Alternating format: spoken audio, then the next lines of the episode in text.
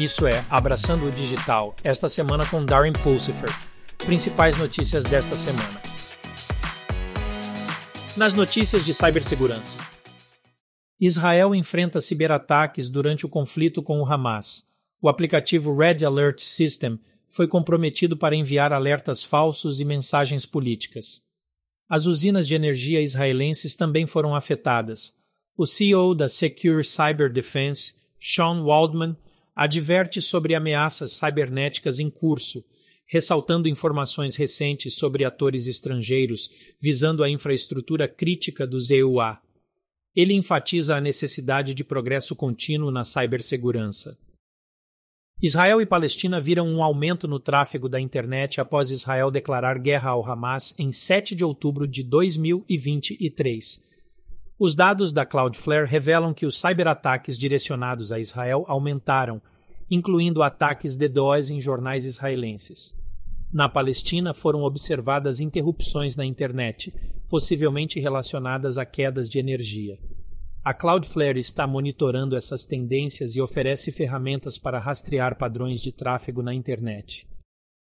Os ataques de ransomware estão se tornando mais sofisticados, com dispositivos de rede sendo cada vez mais explorados para entrega. As informações protegidas de saúde no setor da saúde são um alvo principal. Organizações de alto rendimento, especialmente nos EUA, são alvos preferidos. Novos grupos estão surgindo e linguagens como Rust e Golang estão sendo adotadas. As organizações estão aprimorando medidas de cibersegurança e a visão Cybele é recomendada para se manter à frente das ameaças de ransomware.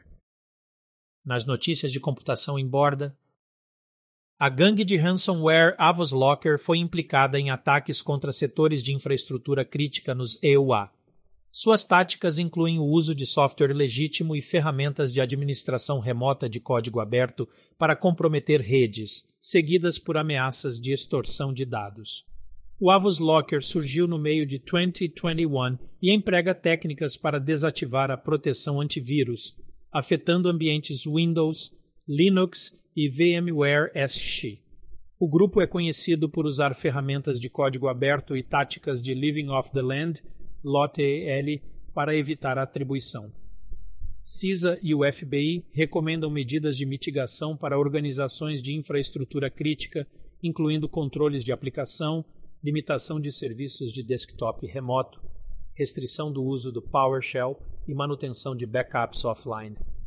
Os ataques de ransomware aumentaram rapidamente em 2023, com os atacantes implantando ransomware logo após o acesso inicial.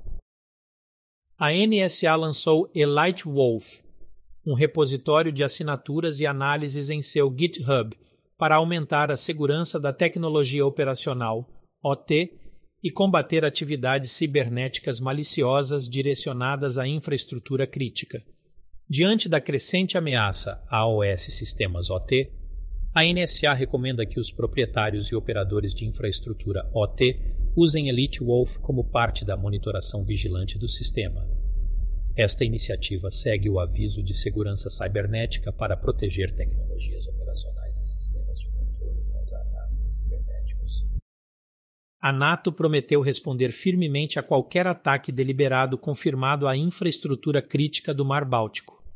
A promessa surge na sequência dos danos causados à infraestrutura subaquática na região.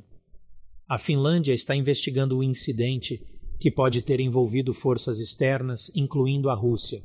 Se for comprovado que se trata de um ataque deliberado à infraestrutura crítica da NATO, a organização responderá com um esforço unido e determinado. Nas notícias de tecnologia em nuvem. A inteligência artificial generativa reduz os esforços de migração para a nuvem em 30 a 50%, aproveitando modelos de linguagem grandes. Os modelos de linguagem grandes podem avaliar infraestrutura, transferir cargas de trabalho e verificar a eficácia da migração. Bharg Srivatsan, da McKinsey, observou que a inteligência artificial generativa e a nuvem são mutuamente benéficas já que a nuvem possibilita a inteligência artificial generativa, que, por sua vez, acelera a migração para a nuvem. Os modelos de linguagem grandes podem ser utilizados para geração de conteúdo, engajamento de clientes, criação de dados sintéticos e codificação. As empresas com soluções de tecnologia locais enfrentam interrupções ao migrar para a nuvem completa. Para enfrentar esse desafio, a abordagem de nuvem híbrida permite que as empresas mantenham serviços essenciais no local. Essa abordagem adiciona novas capacidades em nuvem à infraestrutura legada, reduzindo interrupções e preservando tecnologias testadas e comprovadas. Por exemplo, uma nuvem híbrida pode ser usada nas operações de um centro de contato para adicionar canais digitais como bate-papo e redes sociais à infraestrutura existente, permitindo que as organizações lidem com flutuações no volume de chamadas sem interrupções significativas. A Autoridade de Concorrência e Mercados do Reino Unido, CMA, investiga o mercado de nuvem pública para garantir a concorrência justa para empresas e indivíduos. A investigação analisará as operações de provedores como AWS, Microsoft, Azure e Google Cloud para lidar com preocupações sobre comportamento anticompetitivo, uso de dados e barreiras à entrada. A CMA visa incentivar a inovação, oferecer preços competitivos e proporcionar escolha a OS clientes. No podcast sobre Abraçando a Transformação Digital, no episódio dessa semana do podcast Embracing Digital Transformation, Darren entrevista Rachel Drikosen sobre como a inteligência artificial está sendo usada para proteger crianças online e levar os culpados à justiça.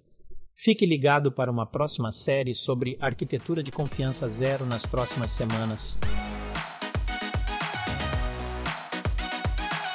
É isso para abraçar o digital esta semana.